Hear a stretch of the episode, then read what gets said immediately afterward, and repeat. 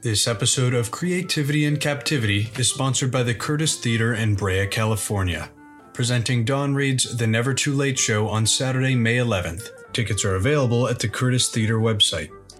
Get ready for insight and inspiration on the creative process from an array of artists, writers, and visionaries on May 9th, when Season 7 of Creativity in Captivity kicks off.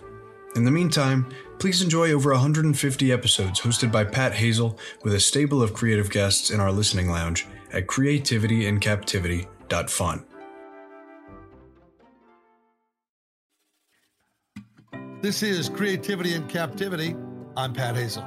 Today, I'm graced with the company of a respected designer, executive creative director, and powerhouse producer.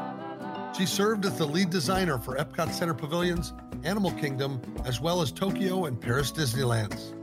She was selected to design the castles for both the Shanghai and Hong Kong Disneyland. Today, she shares the cultural significance of her design choices. She discusses how she became an Imagineer, and she reveals hiding the names of some of her cherished teammates in the ironwork of Disneytown.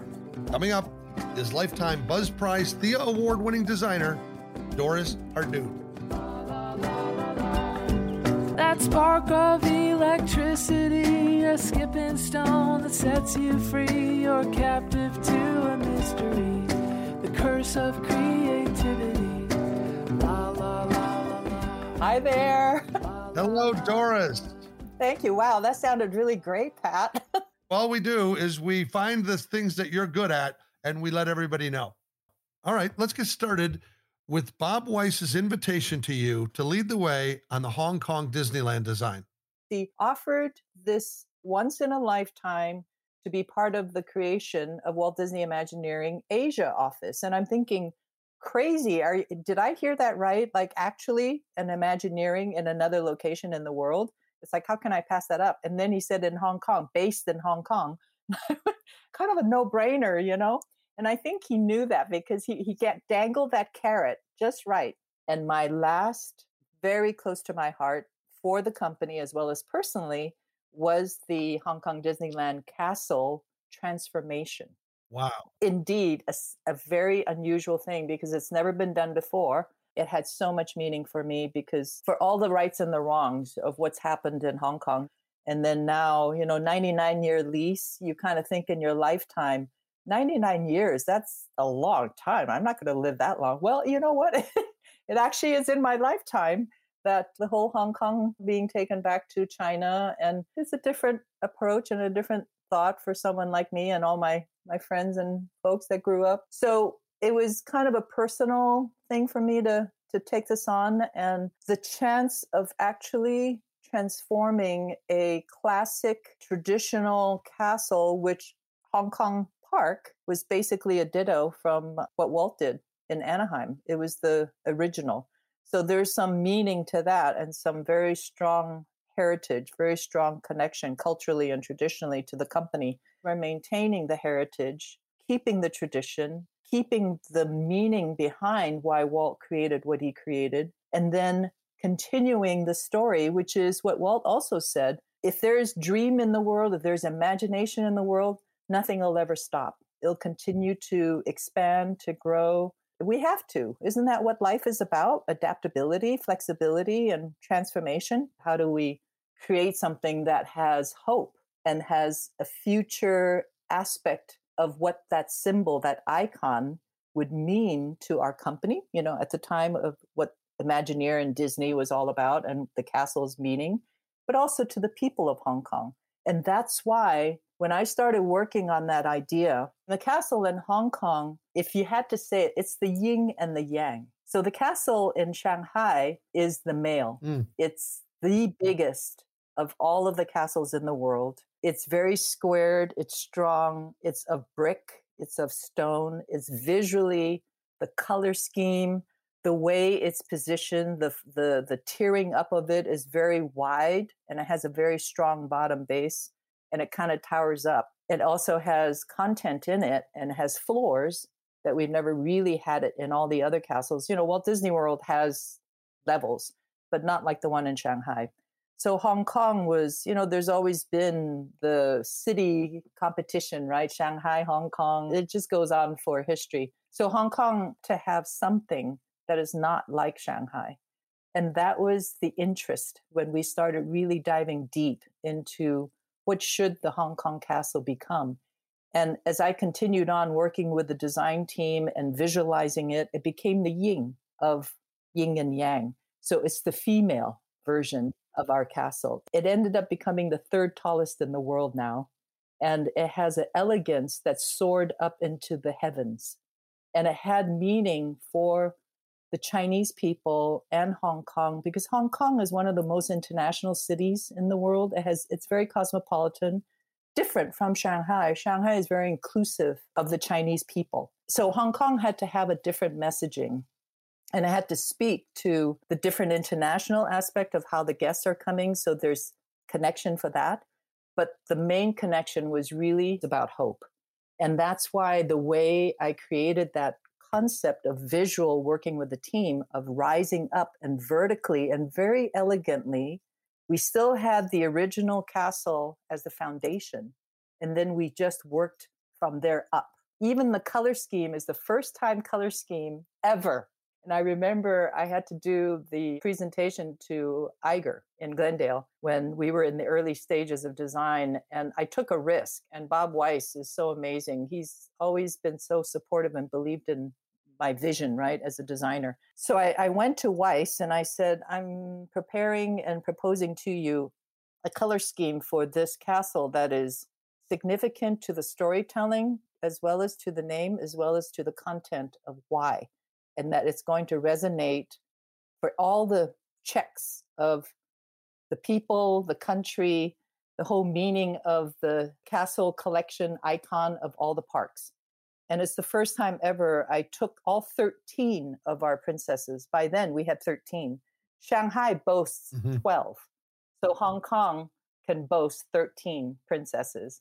And I made the entire color scheme of all 13 princess colors of that castle and all the textures of the castle is significant of the various icons and they were infused into the architecture the texture the theme finishing and i went to further to say phase two of the castle future technology the patterns have a reason the icon is shown each of the 13 girls sidekicks you might say or their symbols are on the hmm. finials of all 13 domes of that castle. And so you could literally do AR, VR, QR against all those elements and symbols. And then you could take your own smartphone and dive deeper into each story of the girls, right? As opposed to doing plaques or, right. I, you know. That's very forward thinking. That's really, really smart. Pitched it and he loved it. And I just went, phew, thank goodness. For the listener, when you mentioned Iger, you're talking about Bob Iger. And I did watch him along with you when you were doing the Shanghai development and heard the, the motto of authentically Disney and distinctly Chinese. And I think, as you say, what's important about giving Hong Kong its own identity is that oftentimes when you put something like this in a location, it should feel that it's of their culture and of their family. It's unique. Yes, because when you go to another country and you go to a church and they're speaking another language, you almost don't think you're speaking to your God. So I'm just saying that's mm-hmm. a lot of why you want to design things to match the culture and to fit the people. You are uniquely positioned, having had 18 years in Hong Kong and then moved to the US, to be able to bring a Western and Eastern sensibility to it.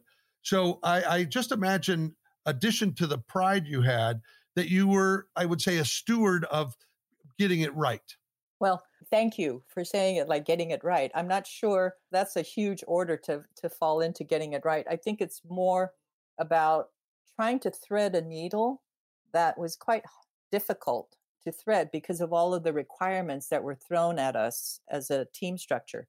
But I'm pretty proud of the fact that I think we did a pretty good job with both castles in giving significance to each of the different cultures, each of the different cities and the mm-hmm. peoples that are living with it and kind of taking it on their own as their own icon. So that's part of the job in all of our, our uh, Magic Kingdom parks around the world is the icon symbolizes a very significant element that Walt started a long time ago, and that's why he did it. I don't know how many people knew, but I, I think the Anaheim, the original castle in Anaheim was never mm. quite finished. So what was there is only sort of a phase one, and Walt never got around to it. So in a way, mm. I'm finishing it for Hong Kong because we took the classic and then we carried on to a message that meant something on 5,000 miles away on the other side of the earth. Right. It also must have been fairly significant in in the case of both castles that you were ba- breaking sacred Disney traditions. Yes. Because it would be very easy to replicate and drop something into another place. So the introduction of the Gardens of Imagination in Shanghai, culturally, that is so important. And what an amazing thing that you were able to use the principle, I guess, more of protecting and nurturing what existed there from an Eastern culture and, and bridge the gap. Yeah, you're right. That took a little bit of effort when we first, our team structure, everybody started being brought on to the project and then trying to understand we're building and designing for another totally different culture that not only our team having to enter into a culture that is not familiar to probably 80% of my team colleagues, but vice versa. For the Chinese individual and the guests eventually coming to experience it, as well as the working team structure and the consultants and the vendors, all of those folks, they don't know about the Disney culture either. And they didn't understand the certain sort of tradition and a very deep rooted approach to why we do what we do there wasn't much of that understanding. So it took a little bit of back and forth in the early days of our partners, the Shendi. I don't know the acronym breakdown of don't ask, I can't remember, but that's our joint venture government partners with us throughout the entire process of developing and creating. And there were a lot of back and forth discussion of what should be in there and what shouldn't be in there. I think to your point, for my area of responsibility when I started focusing in on the Gardens of Imagination, deciding to take a hub that traditionally you could ask those folks, well, why are you making a change when there's no need to make a change? There's nothing wrong with it. Why are you changing it? I think it's those kinds of moments where if you are going into a, a different area, a different culture, whether it be in France when we put in that project or Hong Kong or Japan, you do have to be sensitive because we're designers that are creating environments, but at the end of the day, we walk away. We're done. We move on to other stuff. And whoever ends up handling and running it and believing in it, and the guests coming, have to feel ownership, a stewardship for them to carry on the story and the message and the development of that park or that resort. So when I got assigned by Bob Weis to one of the, the Gardens of Imagination, I think I did have that ability to think about the authentically Disney, distinctly Chinese factor. And it is because, and I could touch on that a little later, I do give credit to, I think, my upbringing. The fact that my mom and dad broke the mold, you might say, back in Shanghai days. I mean, they were a mixed marriage, and that was like never heard before back in those times and I'm was involved in a, a, culturally mixed marriage. But I think some things about like that does make a difference because inherently I learned about the balance, about the yin and the yang, and the plus and the minus. You also look through the lens of the family uh, foundation of what you refer to as yes. the 421. Will you explain that to yes. the listener of what that meant culturally, that principle? I think those are very out of normal understanding by the, the American Western culture. And so that was my point. Majority of our, our colleagues had to really understand that. The 421 just implies four grandparents, two parents, and a child.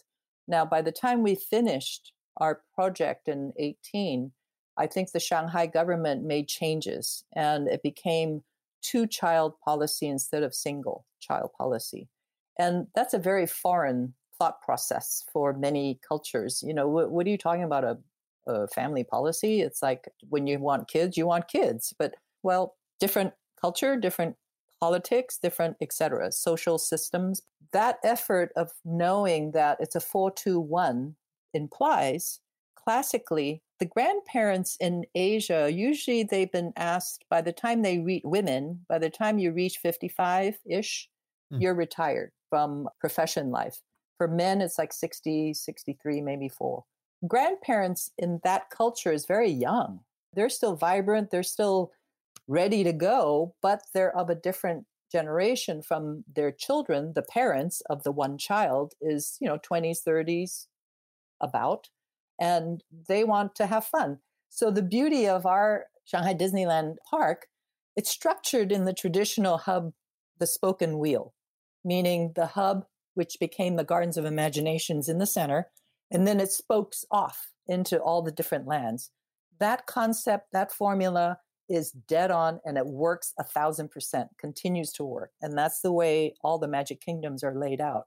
So my responsibility working with John Sorensen, who was the chief landscape architect, we, along with our team, started brainstorming on what is it could this thing be. And because of my background, my heritage understanding, I understood that majority of the the parents would run off to all of the exciting Trons and the Pirates of the Caribbean and the Adventure Isles. But the grandparents have the responsibility of looking after the baby and they need to go and do something. So, and I also know Chinese, we love outdoors. We love plants, very integral to our lives. And also because Shanghai is, is it's like a concrete jungle, right? So everybody loves to have that outdoor.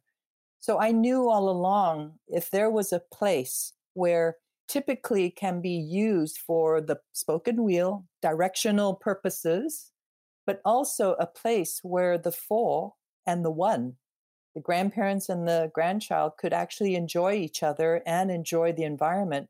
So I managed to bring, which is also out of the tradition, I brought the Dumbo and the carousel out from Fantasyland and mm. into the garden.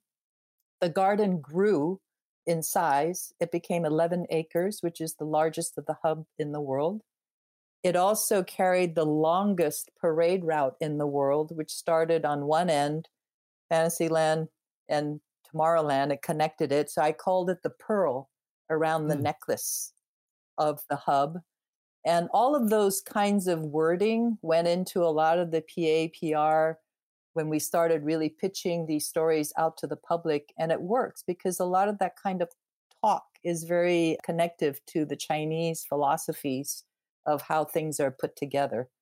We created a whole garden environment. I don't know if you've been to Shanghai yet, but when you go, hopefully this will resonate for you. But as you wander through the gardens of imagination, it is totally landscaped in a form where you could have absolute photo taking. So that's the other element that's very significant of the Chinese uh, culture is they love photo taking and to them a photo opportunity is equal in reward experience reward as an attraction that Westerners may think, oh, Pirates is it or Dumbo is it.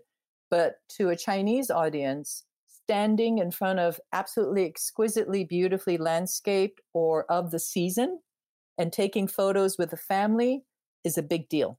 So, additional to just overall the Gardens of Imagination carrying that feeling, that attitude, and a lot of respite, as well as the two attractions, which are in the old classic Disney category of ABs, where you could just take a little baby onto the carousel ride or take a toddler onto the Dumbo to get a little bit of a thrill. But the grandparents can handle it as well. And there's music, you know, it's all those soft skill type things that are very uh, connective to a Chinese culture. I also created a brand new, and it will never be done again, attraction called uh, Garden of 12 Friends. Oh, yeah. And the 12 friends is because, again, I'm a dragon. I'm the year of the dragon. And to a Chinese person, equal to, oh, what's your sign? It's like the Chinese will go, you know, hey, I could figure you must be this or you must be that. So I am a dragon and I'm known as, in my team structure as the dragon lady. Was that the 12 mosaics that you created? Yes. So tell us a little bit about how each of those signs of the zodiac on the calendar were were made out of tile. So what's so interesting is when that garden being as big as it is, you know, it needed other things, right? So in my mind, it was like a no brainer when I started thinking about it and I pitched this idea to Bob Weis. The classic to all Chinese individual are the 12 zodiac signs that we identify ourselves with. And it's a very big deal. People connect with it in all levels. So I thought, why don't we create an area where these 12 individual zodiac signs are represented? But the twist is we find 12 different Disney characters significant of those 12 zodiac animals to it. And I'll tell you, as we went down the list, everything fit except the hardest. There were two questions. The first time people said, Well, why wouldn't you use Mickey for the year of the rat? Well, Mickey's not a rat. And also, Mickey is a mascot. You know, he's a character. He's part of the Fab Five. I mean, he is already going to be in this park. But no, that's not right. So that's why Ratatouille came in, and he was perfect. And then the other hard one, I don't know, can you figure out which was the other hard one that I had a difficult time trying to find in the arsenal of Disney characters? Well, I don't know why, uh, why the dragon crosses my mind, but who represented the dragon? Good point. Because since I'm the year of the dragon, I have to say, Chinese dragons are irreverent. We, we are represented, and if you read about what dragon means for a Chinese person, it's it's it's pretty powerful. And Mushu doesn't quite fit into that, you know, big, all powerful thing, but it is our dragon mm. versus mm. like Pete's dragon. That doesn't fit because it's more caricature-ish and softer. It doesn't have the power. I mean, Mushu does have that. He's pretty willful, but his scale and stuff and the way his mannerism is very Western. It's not very Asian or Chinese. So I ended up pulling the two dragon statues that were in that one scene that's when he was talking to the benevolent ancestors. And I pull those guys in as being the powerhouse. And he's in the middle. Mushu's in the middle, going in his character, right? In the movie, hey, whoa, whoa, whoa, whoa, what's going on here? Hey, guys, come on. And it's the combination of that juxtaposition. I think it worked for me. And I, I rationalize it in my head that that will work as a mosaic. We had, by the way, along the entire course of this uh, Shanghai project, we had a lot of advisors. So we threw things out there and made sure that you know we were covering our bases. But that's not the difficult one. Which one was? The year of the sheep. That was hard because we don't have any sheep. We ended up using the Mary Poppins, that one scene with the sheep. And so that's why you had a few sheep. I collaborated with, as I mentioned, John Sorensen and his amazing landscape team and we created an area where people can go up, do their photo taking, stand in front of their mosaic. But the beauty of it was also landscape, right? So, John, we had him put right down the middle. So, one side is where all the murals were, the mosaics, and down the middle of it is cherry trees. Ah. And the cherry blossom, actually, I have a video uh, that a friend of mine took during the time of the cherry blossom blossoming, and it is exquisite and everybody comes out because it's part of a seasonal thing for the Chinese culture.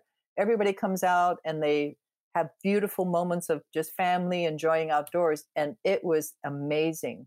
So I had my artist create a piece of art that signified that cherry blossom time with all of the mosaics as a photo opportunity combo. And that's what I mm. pitched to the executives. I just want to say what I saw in the building of it was the extraordinary tile work of the local artisans where they were snapping little quarter inch pieces of tile yes. and making these meticulous designs of each of the zodiac sign. And that's the kind of thing. I mean, of course, Disney is known for it, but the idea that you could then take the artisans from that country and build uh, the pride of these designs with and this location really made it unique. Mm-hmm, mm-hmm. No, I think you're absolutely right. And I was so proud uh, of these artisans and they're young, young kids. I call them kids. I mean, they're in their like early 20s and they had an eye. They totally had an eye because I had the artwork created, the color palette of the whole thing, but then translating it into the various tiles. And this is a company that's never done it like this before. I mean, the difference between tile work and mosaic is two different things. Mosaic is literally cutting and formulating shapes out of the tile and then making like a puzzle, right? And making it work. But you really do have to have a creative eye to know how to translate a 2D paint artwork into a 3D sort of mosaic dimensional using all the color layering to create the fourth and fifth and tenth color, which was amazing. And we selected every single tile. I did the initial base selection and then I allowed the artisans to do their thing. And it, it was just amazing to watch. And I, I, I was so proud of how they handled it. It was beautiful. Now, I know that you have many, many projects with Disney, but I want to broaden out for a minute to ask a couple of questions that are sort of mm-hmm. designer questions about your DNA. Like, who had the biggest impact on your creative life? Within Disney? From the get go, like when you decided that you could see a possibility of working. I know that you began as a graphic designer. Was there somebody that lit the torch for you going forward? Okay, you're probably not going to like this story. I'm actually kind of a lazy person in the sense that classic to even though my parents are from different cultural background, they're very my mom is the China, pure Chinese. My dad was the Middle East background, but he was raised and born in Shanghai, so he's very very Asian Chinese. So very very strong Chinese ideals. So the classic was we were all going to end up my siblings and I, you know, in something respectable like business well, not me, right? I could never do it. And but I, I had no idea I was even into the art. In my early days, you know, I just a girl want to have fun, right? I'm the youngest of the four. I sang, I modeled, I did all those things that were not quite as tangible as what my parents would like it to be, but I did them and they never kind of said anything. They just sort of watched me and whatever. So when I went to it was time to go, time to leave. Like, you know, when you're 18, you kind of feel like it's time to leave the house. So I did. I went to San Francisco. I didn't go there because I was targeted to go into art. I, I just went there without any school in mind. I kind of actually bummed around for about a year in San Francisco by myself. I had no idea. I didn't know anybody. I didn't have a school or class or anything like that. But my dad finally said, Are you going to college or are you going to come back here? and I think I still had enough of me not wanting to go home that I went, Okay, I'll, of course, I'm going to find a college. And so, because of what I meant by lazy, I don't like to study. I don't like to test. I really didn't like that side of things. I'm more intuitive sense, I guess. So I walked into the San Francisco Academy of Ballet and I thought I could be a ballet dancer because I really wanted to be a dancer. Well, you know, that didn't work out too well. I mean, at 18, starting ballet at eight, mm, not too good. But I went into jazz dancing and I was actually pretty good at it. But then the bad news was I, I can't quite keep a pirouette very well because I'm I'm very motion sickness oriented. And oh, that's interesting. I still am actually. I can't even go into a car ride with somebody else driving if I don't take Dramamine. Wow, and you and that's what's funny about being in theme park design, where so many things are. You, you don't get to ride those rides as much. Oh, that's funny. I, I, I don't. I I don't. And even carousels, I have a hard time. If I have to go too quickly, I have to stand off to the side. Oh, I have to tell you a side uh, note, and I'll come back to the other thing. But sure. carousel was hilarious Uh, it was when my first one was about toddler. Anyway, she and my ex-husband at the time they were on the carousel in Anaheim going around and I'm standing there and I had really long hair back then. And I'm standing there watching them go around and this one little girl came around. She was probably about 6 or 7. She came around, she saw me and she went, oh, and she went like this and and she went right around and came back around and she mouthed out she thought I was Pocahontas. Oh. Because I've been oh. mistaken. You know, so so you know, true to the form of how we were all raised on the on the Disney tradition, she came around another time, and I had to do that wave. You know, oh princess. yeah, yeah. yeah. I couldn't let it go that she didn't think I wasn't Pocahontas. But anyway, going back to what was I saying? Well, I, I think first of all, you said I wasn't going to like that story, but I actually do like the truthfulness that you you somewhat escaped a family life of business or expectation. Yeah. And and while you explored things, while you explored ballet, you mentioned singing. So when I Googled your name, I did see an album cover with Doris Hardoon, and I go, I wonder if this is the same person. Yeah, it's the same person. Okay. And you looked much younger on the album cover, but well, you, I was only 16. really, that's interesting. Yeah, but that's not me on the cover. I did a 45 as well. So the album cover you saw is actually an actress. Oh, Um, okay. Because that's why I couldn't quite make but- out if it was you or not. If you back in those days, we had albums that opened up. Yes.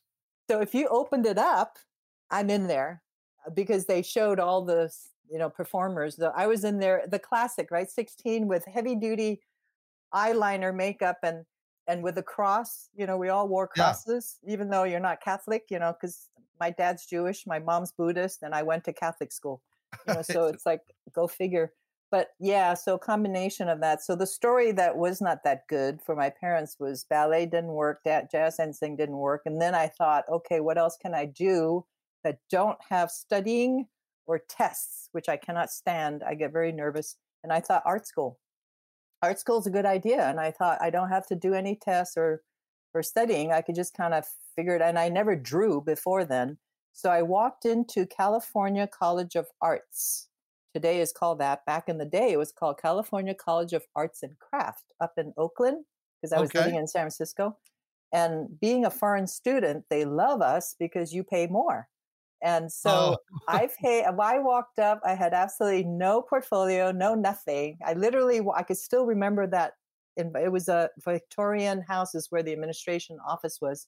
And I told them who I was, and I I want to sign up. They go, sure. You're from where? Hong Kong. Perfect. Okay. right. Sign Right. the dotted Put- line. right. Pile, Yep. put your money here and come Put your on money in. there. Yep. But you know what? It was like dirt cheap compared to what it is now. I won't say what because I don't want the school to think what, or the kids are going what she paid. But that was like how many hundreds of years ago, right? And I don't know about hundreds, but I know what you mean. Yeah. Yeah, yeah. But it was great. So to answer your question about was there anybody? Oddly, I- didn't even think I was going to go into art. So I had no I didn't know about Disney. I wasn't even thinking about Walt, and no idea about any of that because there wasn't that much known in Hong Kong of that Imagineers, especially forget that idea. I remember in school, I had Mr. Schneider, who was my fine art teacher, and I, I never forgot him because he used to tell us about painting using acrylic and don't worry about scre- streaking.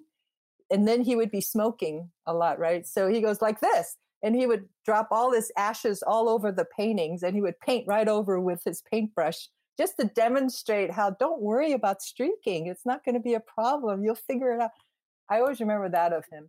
But the one teacher, actually two teacher, other two teachers that really had a lot of impact to me was Mr. Lederer, who was my graphic teacher, and Mr. Shaw.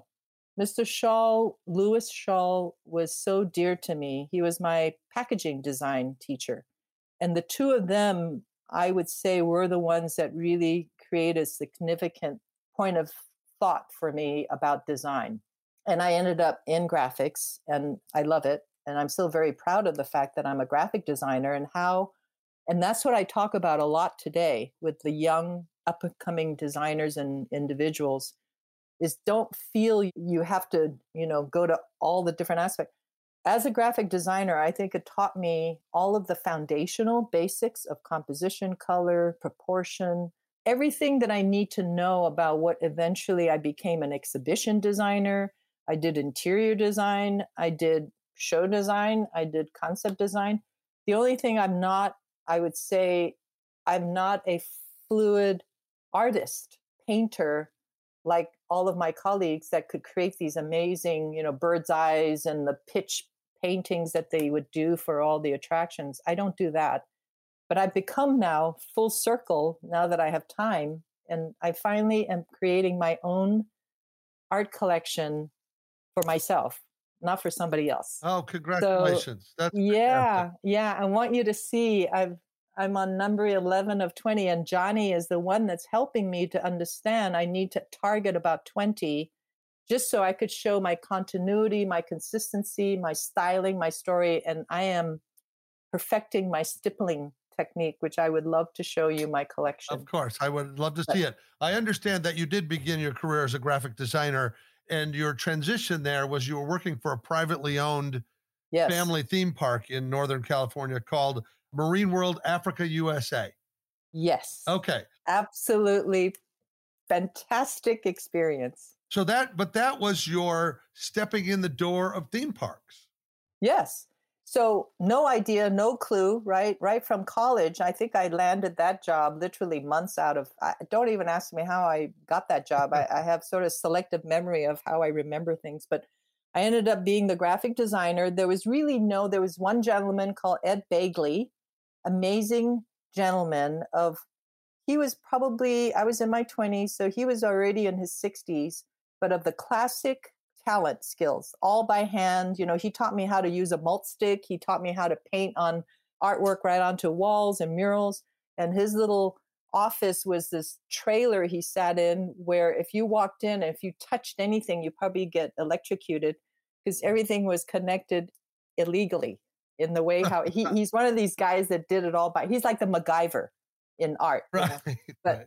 But totally a classic artist. So he was the one that taught me a lot of stuff. And that's, you're right, how I got exposed to what entertainment design was because my job as the graphic designer, being the only graphic designer, we had to do everything. And that's when I expanded from thinking all I did was collateral work, which I did, but I ended up doing murals and set work and signage, costume design, as well as merchandise design and I had a ball because I love animals and I was surrounded by animals every day coming and going by their handlers and my graphic design office if you want to call it that was the giraffe barn. Okay. so it was very narrow vertical and very holy but that was where I did everything and silkscreen learned to do all that I even did all my own cutting. I learned from the guys. They taught me how to do bandsaws and so that was my intro to everything hands on and i love using my hands for everything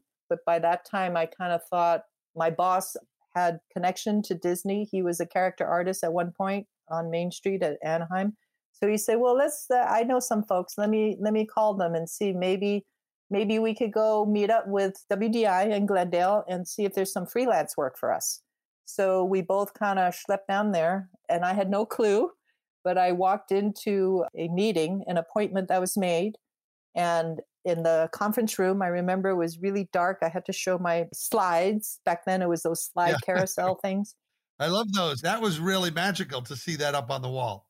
I know, and I love click, click, click. It had all my Marine World stuff and my school work. And the three guys that were interviewing me was Marty Sklar, John Hench, and Rolly Crump. All three looked at my work, and I think it's because I was standing, walking, cultural, and I'm a woman. They probably went, "She's hired because she's she can do the work." Had you heard of Imagineering prior to that meeting? Absolutely not. I don't even know what that was. Uh, it was only my boss friend that said, let's go meet with these people at Imagineering. And I didn't even know. So we were at that office, you know, the 1401 Flower Street one. We thought we got hired for contract consulting work, but no, they hired us on the spot because Epcot was being built, was starting. So they needed help. That was a very ambitious project at the time. So many different worlds. Absolutely. But I'm telling you, how many years? Five years it was finished, four years it was finished. And it might have gone over a little bit of budget, but did it all without an iPhone, computer, technology. We, ha- we didn't even have, I think I had a beeper. That was all I had and a phone. And we had the snail mail and those yellow envelopes that we used to put everything in. And we sat around. We still did the job and the place is still standing. So we must have done it right somehow. Yeah. As a designer, where do you take your inspiration? I don't have anything specific. It's not like I go out into the wilderness and commune with something and then I get the idea. I get them from everywhere and anywhere. And I do most of my thinking in my head thinking. I think it all out and including every design, anything I do, it's all thought through in my head before I actually put it on paper. And okay, you might say the best time I ever think about is three in the morning. So I have Oh, that's your yeah, that's my time, and I have my pad of paper and pen, and I've learned to write everything down in the middle of the night so I can get it off my brain. Otherwise, I can't sleep. and you work with lots of different clients and along the way maybe different people who have a vision i don't know where i read a sentence that i want to hear your your viewpoint on this but describe how good listening plays into design work for you come on, you know, life isn't just you. Life is everybody around you. And yeah, we have clients and whatever you do, even for me, like me trying to do my own collection and showing it to whether it be galleries or whatever, I'm still collaborating with somebody. So at the end of the day, what I tell a lot of my mentees, you do have to be an amazing listener. And a listener doesn't mean you're giving in to whatever. It just means you're understanding the needs of the other person or the other group. But it doesn't mean that you can let go of your own thought process as a creative thinker.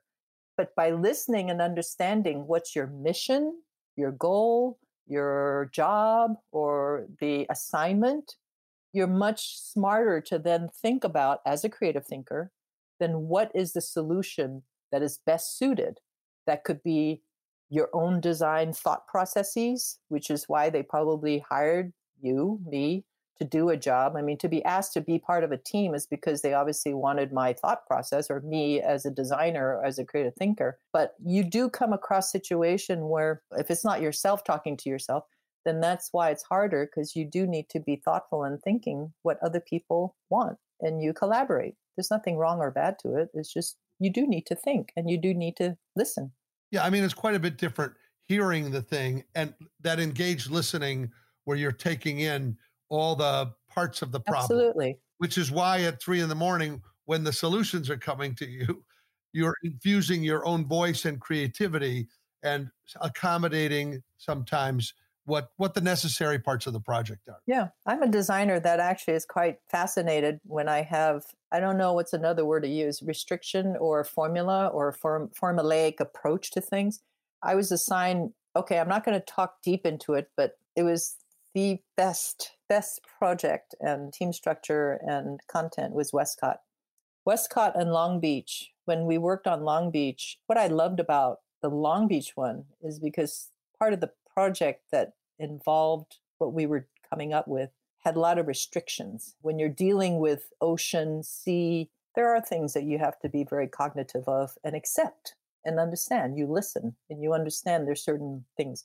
And I also worked on the cruise project. I designed the very first one, the kid deck. And there were so many requirements when you're designing for a cruise ship environment that it's not negotiable. So as a creative individual, that's part of my job is to think about what are my solutions to a client that has these particular requirements and restrictions. It's creative as well. To be creative doesn't mean you're like no limit and there's no boundary actually having a limit, you almost have to be even more creative because now you have structure that you must work with, which is pretty cool. And as well as a team. Yeah. Those parameters, any boundaries that could put up, if they relate to safety, yes. if they relate to lo- the longevity, if they relate to, you know, because some of this you have to think about how long is this going to be sitting here? Mm-hmm. Is it going to be in decay? Is there going to be our children's hands touching right. it? You, as you said, these are the boundaries. If you can't figure out how to fit this into this puzzle piece, then you you better put on your thinking hat because the restrictions are they come with the job. So then to be creatively not be restricted by boundaries, that's also very creative to try to come up with solutions that actually will give you what you want, but then it doesn't put you into a compromising position. So when I finished one of my other responsibilities Bob Weis gave me was to design the retail dining and entertainment district of Shanghai Disney Resort. It's Disney Town. We named it Disney Town. I've never designed a retail dining and RD&E. So it was fascinating for me and I loved it. And long story short, by the time we finished, I had a team that was very small and tight that actually worked with me to create that environment of all levels, you know, project managers to architects to illustrators, designers, blah, blah. And I loved all of them. And they were so amazing. And we really were under a lot of stress to try to create this thing because of budget, because of time, all that. And so in the end, I wanted to thank them and I wanted to credit them in a form. And I'll probably be saying, but I don't work for Disney anymore. So I will say in earnest, how can I thank my team in a way that they feel they belong to what it is that they created and spent four years, five years of their lives doing? and uh, sacrifice on things. And in our world, in our entertainment, 3D theme park world, it's not like the film world where every single name of a person that touched that film is credited. Millions of names. And I've always been fascinated. How do they remember everybody and how do they not miss somebody, right? But in our world, we're not credited. We don't have an opportunity to have a program, let alone our name mm. somewhere associated. The only few that are allowed to have their name embedded in any of our theme parks on Main Street are the usually the big guys, and they get their name mm-hmm. up on their window, and that's through major decision making by executives of all levels to get your name up there, which is great. And Iger just got his name up on the Shanghai window recently, which is really cool. So I wanted to do it. And I know I'm going to say this, Bob Weis, I'm sorry, but I know you didn't know about this, but I ended up crediting 40 of my team members that were the key. And what I did was I designed four hand drawn individual grill designs, emblems that are intricately laced, and it's all free handed by me. But with it, I embedded 10 names, 10 names, 10 names, and 10 names into the woven design of that element. And I managed to convince my project manager to give those designs to a local Chinese ironworking company, you know, a welding company to create these these medallions and grills. And he wasn't buying into it because we didn't have money. But I said, well, then I guess your name along with the others won't be recognized in this fashion. And guess what? I got the money. So yeah. I got the money, I took the designs and created it, and they are all hanging up at Disneytown, and they are on size five, six feet in diameter to vertical, like maybe eight feet vertically long. And I suspended them all above the 50 foot level point, above on all the architecture in the five different districts of the Disneytown, signifying and thanking my team for what they did. And I hand wove all their names into that design in every which way form. So in a distance, they became the pattern, the design of that grill. But if you took binoculars and you looked at it and you go, there's my yeah. name. And I loved it because when I walked Bob Iger and Tom Staggs one point when before the parks were open and Disneytown had finished and we did the walkthrough, and we walked them all through and all the execs were there and he's walking with me and i'm this and that and then he stopped and he looked at that one that was hanging there and he goes i love that. I said oh i love it too. And you have no idea but you didn't tell him is this the first time you're revealing it? Yeah well, let me tell you yes, what. It is. I applaud you for that because it, it shows a lot of great team leadership to always know that it took all these people to build and make something so powerful. And it also, as a creative design executive, it, it isn't uh, all the glory of one. No, it is absolutely. So I, I really applaud you for stepping out and doing that, and also for being brave enough to share the story now, which hopefully some of their families can go there and go on that Easter egg hunt to see the family name. And you know why? You know why I went that high is because I was conscious back to the point about working towards restrictions and formulas and requirements that are I, I totally buy into. If I had it down below, it would have been finger entrapment because it's all very intricate and I did not design it with a specific requirement operationally and maintenance for an opening so you don't get finger entrapment. So I didn't want that to happen. So that's why I put it up high. You also didn't want them to take it down too easily. So you put it up Uh, you know, I understand. I know what you're up to. I was a teenager once.